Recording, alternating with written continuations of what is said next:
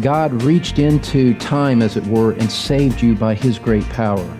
And that which you had no ability to effectuate on your own, God did on your behalf. God did it for you. God worked in your heart. God delivered a gift. God granted you a gift beyond compare. Thanks for joining us on the Truth Pulpit with Don Green, founding pastor of Truth Community Church in Cincinnati, Ohio. Hi, I'm Bill Wright, and today Don continues our series, Your Sin and God's Salvation, with part two of a message titled, Who Needs a Savior? Last time, Don began looking at the universality and reality of sin. Each and every one of us was born spiritually dead in sin, lacking any natural will to worship God. Today, Don will encourage you to keep that history firmly in view, informing your appreciation for the Lord's intervention on your behalf. Have your Bible open to Ephesians chapter 2, and let's join Don Green now in the Truth Pulpit. Look over at the book of James, if you would. James chapter 2, beginning in verse 10. For whoever keeps the whole law and yet stumbles in one point, he has become guilty of all. For he who said, Do not commit adultery, also said, Do not commit murder. Now, if you do not commit adultery, but do commit murder, you have become a transgressor of the law. Think of those big pane windows that are in a store window, a storefront, and a rock goes through and shatters it. It only took one rock to shatter the whole window. That's what one sin does to your soul. It shatters the whole thing. It's not that you're, you're innocent of eight commandments and only guilty of two. If you're guilty of one, you have transgressed against the holy God of the universe. And you're a transgressor of Him, a transgressor of His law. Everything else is just details, in one sense, in that you can't balance off your sin by so called good works. And the thing that we have to come to grips with, look over at James chapter 3 verse 2. One sin makes you guilty. And the problem for all of us is, is that we haven't committed just one. We've committed many. James chapter 3 verse 2. Repeating the universality of sin and showing it in its complete reality. James 3, verse 2 For we all stumble in many ways. You're in trouble. My unsaved friend, you're in trouble with God, not with me. I don't matter. You're in trouble with God. And you know what? Your conscience right now agrees with everything that I'm saying. Your conscience says, yes, that's true. You are guilty. Your conscience is telling you you're not outside of the realm of things here. You have no spiritual merit before God, and you are unable to do any spiritual good to change your condition or to earn His favor. Who needs a Savior? You do. You need a Savior. And the good news is that that's why Christ came to earth. Turn over another book back to 1 Peter. If you're in James, turn over to 1 Peter chapter 3 if you would. 1 Peter chapter 3 verse 18. This is why we preach Christ crucified. This is why the gospel is so important. This is why entertainment and politics and things don't matter inside the walls of the church. We deal with eternal realities and the certainty of eternal judgment and offer the forgiveness of sins to anyone who would turn to Christ. Look at 1 Peter 3, verse 18. Actually, start in verse 24, chapter 2, verse 24. 1 Peter 2, verse 24,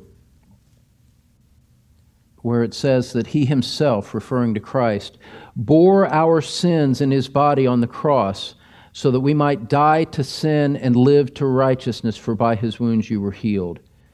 Christ, the sin bearing sacrifice on the cross, Christ receiving the punishment that the sins of his people deserved, standing in their place as their substitute, receiving the stroke of God on his innocent soul, bearing the punishment that was to go to you. He bore our sins in his body on the cross. Look at chapter 3, verse 18. It's also very clear that Christ also died for sins. Chapter 3, verse 18 of 1 Peter. Christ also died for sins once for all, the just for the unjust, the innocent Savior in the place of guilty sinners, the righteous Son of God in place of the guilty sons of men the just for the unjust, so that, watch how this fits with the idea of separation, so that he might bring us to God, having been put to death in the flesh, but made alive in the spirit. The whole point of the sacrifice of Christ was to bridge this gap of separation between you and your God so that your sins, having been paid for at the cross, would no longer be a hindrance or a barrier to God receiving you into his kingdom. We say it many times in so many ways. Just like Jesus said, the, the sower goes out to sow and he throws the seed. And a lot of that seed will never take root. It falls on rocky ground, it falls on weedy ground. A bird comes and eats it, and a lot of the seed just goes unused. Unsaved person, non Christian friend in the audience today, are you going to squander more seed that's been thrown on your soul today? Are you going to say, I've heard this all before, and this is just one more time? Or are you going to humble yourself under the Word of God and say, I've heard this all before, but now, for the first time, this comes alive? For the first time, this is water to my soul. Now I see this is what I needed. This is, this is, now it's open and alive to me. Would you respond that way? You see, this church preaches these things First of all, in obedience to Christ, because he sent us to go and make disciples of all the nations. That's why we do this. In one sense, the humanity of it is secondary to the vertical responsibility. Christ said, Go and make disciples. It doesn't matter if anyone likes what we say or not, it's totally irrelevant. But there is also this dimension of, of love and care for your souls that cause us, as corporately, to do what we do. We want you to go to heaven with us. We don't want you to be left behind. We don't want you to suffer eternally for the sins that you've been warned about here on earth. The thought of that is just too staggering for us. And so we continue to speak. Jesus was crucified as a sin bearing sacrifice to secure spiritual life for everyone who believes in him. Christ died to save sinners. And turn over to the Gospel of Luke, chapter 5.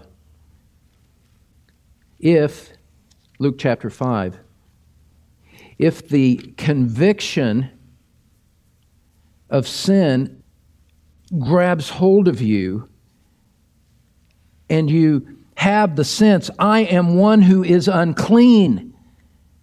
I'm in big trouble. I'm going to hell. Someone help me. Then understand that the words of Jesus are speaking to you here in Luke chapter 5, verse 31. See the grace, see the mercy, see the love with which he speaks in this passage. Jesus did not come to congratulate anyone on their righteousness, a point which he makes clear here in verse 31. He says, It is not those who are well who need a physician, but those who are sick. I have not come to call the righteous, but sinners to repentance. If you're convicted of sin, understand that that doesn't disqualify you from eternal life. That's the whole reason that Jesus came. Look at it. Look at, look at it again there in verse 32. Cling to this one hope. Abandon any sense, abandon any hope of your self righteousness. Abandon any hope that you're good enough because you're not. Abandon any self justification. Stop making excuses and narrow your hope, narrow your focus to this one great, perfect plea. Jesus, in chapter 5, verse 32 of the Gospel of Luke, in your own words, you said you have not come to call the righteous, but sinners to repentance. Christ, here I am. Have mercy on me unto eternal life. Christ says, That's why I came. Christ calls you out of your sin, where you're at right now. Come to me for eternal life. Why would you turn away? Why would you roll your eyes? in impatience at the one message that can save your eternal soul. The very impatience that sinners have with the gospel, the very, the very resistance that they have, illustrates the, how ripe they are for judgment. God comes and speaks and delivers the gospel in love, grace, and mercy. Says, I will receive you. I will give you eternal life. Just come to me. And sinners, as it were, figuratively speaking, sometimes literally, fold their arms across their chest and say, I don't want this. When will this be over? It would not be unrighteous of God on that great final day before you're cast into hell it would not be unrighteous of God to remind you of the times that you sat under the preaching of the gospel with your figurative fingers in your ears and your arms folded across your chest and your resistant heart being displayed in your very body language against the gospel. That would not be unrighteous. For God to remind you eternal life was offered to you and you would not have it. What an awful destiny that would be. So I ask you again, won't you leave your life behind and come in repentance and saving faith to Christ? Nothing else matters but that your soul would be saved. Those who love you, those who have prayed for you, those who have spoken the gospel to you, would gladly lay down their own lives if it would only mean that you would come to faith in Christ. They would gladly do that. Paul said, My prayer for them is for their salvation. I could almost wish myself accursed if it would result in the salvation of my kinsmen, those who are Jews according to the flesh. You see, turn back to Ephesians. Ephesians chapter 2. And like I say, we'll look at these verses a little more in the future. But see, the whole context, the whole context of salvation is the grace and mercy and the love of God on your soul. Look at verse 4, where it says, God being rich in mercy, God being great in love with which He loved us, made us alive together with Christ. By grace you have been saved Verse 8 By grace you have been saved through faith. It's the gift of God, not as a result of works, so that no one would boast. We are his workmanship, verse 10, created in Christ Jesus for good works which God prepared beforehand so that we would walk in them. In love, he predestined us. Blessed be the God and Father of our Lord Jesus Christ we have in him redemption according to the riches of his grace, chapter 1, which he lavished on us. Oh, beloved, the whole outpouring of the gospel presentation to you is God taking, as it were, a great shell of blessing and cracking it open so that it would pour out and spread over your soul like sweet perfume. God brings sinners under the sound of the gospel with the intention to bless them. And those who walk away refusing it have no one to blame for their ultimate destruction except themselves. No one will point an accusing finger at God in this room and say, I never heard. You didn't show your love to me. No one ever told me. You've been told.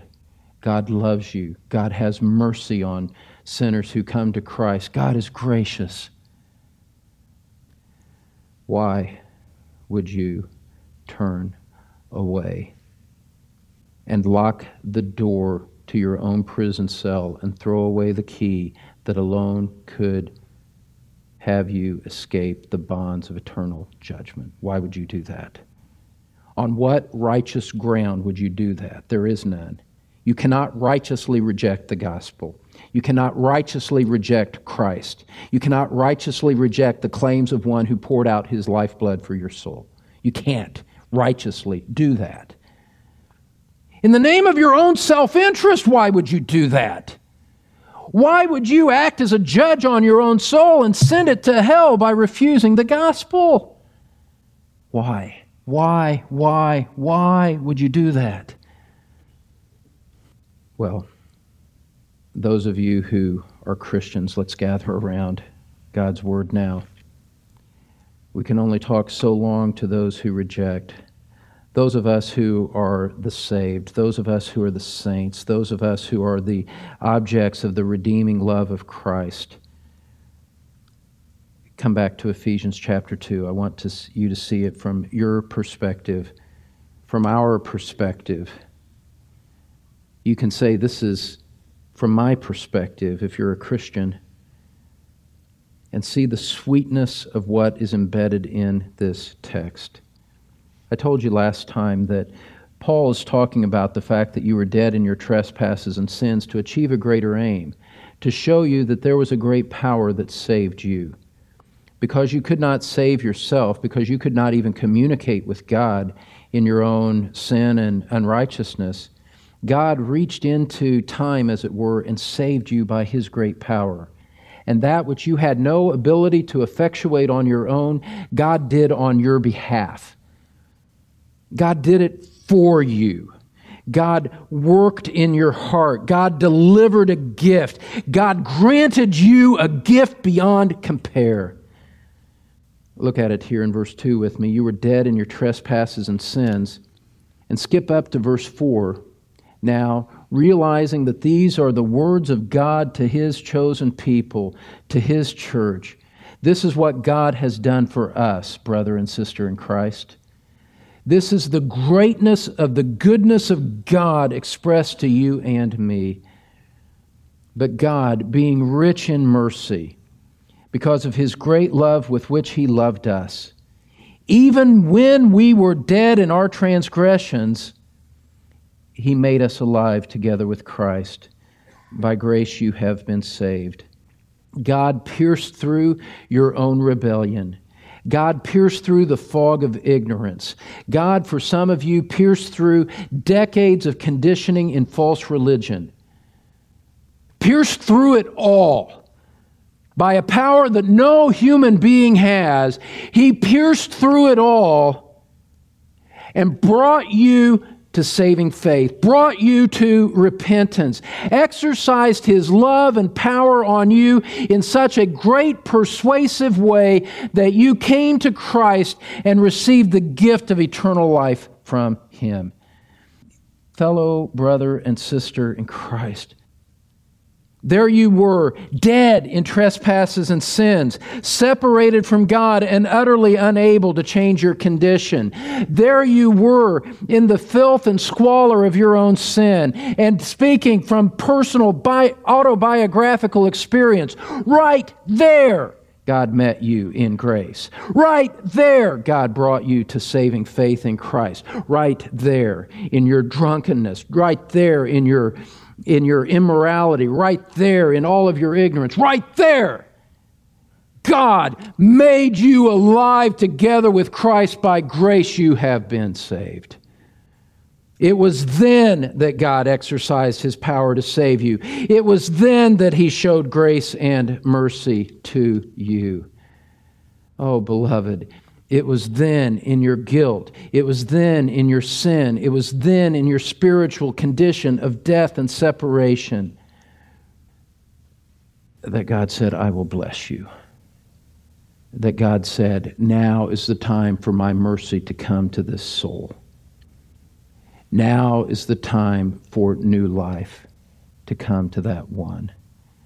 And God exercised his spiritual power in mercy, grace, and love upon your soul and redeemed you and brought you out of certain judgment, brought you out of sin into the family of God where he intends to bless you with grace and mercy now and for the remainder of eternity. It was then that he did that. Beloved, if it feels like your soul has grown a little bit cold, let me tell you ultimately what the root of that is. If you've grown cold and indifferent in your walk with God, yes, you've forgotten about the grace of God. But the surest ground to maintain a fresh, vibrant walk with God is to remember what you came from. To remember that you were thoroughly dead and thoroughly in rebellion. God had mercy on you when you did not deserve it. And those who shave off the corners of human depravity are ultimately strangling the very air hose that gives life and oxygen to a healthy soul. Recognize the guilt from which you were delivered. Recognize the grace that delivered you. And you become a thankful, joyful, confident Christian. God has cleansed your past so that you don't have to dwell on it anymore. His love never changes, and so fear is gone in the present. His mercy endures forever so that your future is secure in Him. This is wonderful. It is so great to be a Christian. It is so magnificent to be a child of the living God and to recognize that you did not contribute to it but that it was all blessing brought down from God above on your undeserving soul. You live because He loves. You received a gift of eternal life because He is the great giver of goodness. Beloved, let your heart take root there. Right there is your source of joy and confidence in the midst of your uncertain life, in the midst of changes, in the midst of things good and bad. Right there, you were dead. God made you alive together in Christ. By grace, you have been saved. Let's praise Him together as we pray. Our Father, we honor you and we thank you for your grace. And all I can do, Lord, is just cast all of this onto the power of your Spirit, to apply it to the lost with conviction that would lead them to saving faith, to clarify, Father, and affirm with assurance in the hearts of those who believe that they belong to you and that they would rejoice in the greatness of your love and mercy and grace. You're not a harsh, vindictive deity. You're a saving God. You're not remote and inaccessible to your children. Christ came to save us. You came to us, and you're not hiding from us now. Oh, Father, take these things from your word and apply them with power to each and every heart. And we offer it to you now as we close. In Jesus' name, amen. You were spiritually dead, and God had to raise you unto new life. So far, it's been a spiritual resurrection, but someday God will raise you physically from the grave, as He did Christ. Pastor Don Green will continue our series, Your Sin and God's Salvation, on our next broadcast. So plan now to be with us on the Truth Pulpit. But right now, here's Don with some exciting ministry news. Well, my friend, today I have an opportunity to offer you something for free that goes beyond what we've done on our radio broadcast. It's a 10 message CD album titled The Bible and Roman Catholicism. It's a series I recently completed at Truth Community Church, taking Scripture and evaluating what Catholics teach and believe about the Pope, about Mary, about the Mass, and about the whole nature of salvation. It's a resource that you really need to have in your hands, either for yourself or for your friends and loved ones, to know how to interact with them. And it's available for free at the place that Bill's going to point you to right now. Just visit us at thetruthpulpit.com and click on Radio Offers to learn more. I'm Bill Wright, and we'll see you back here next time on The Truth Pulpit.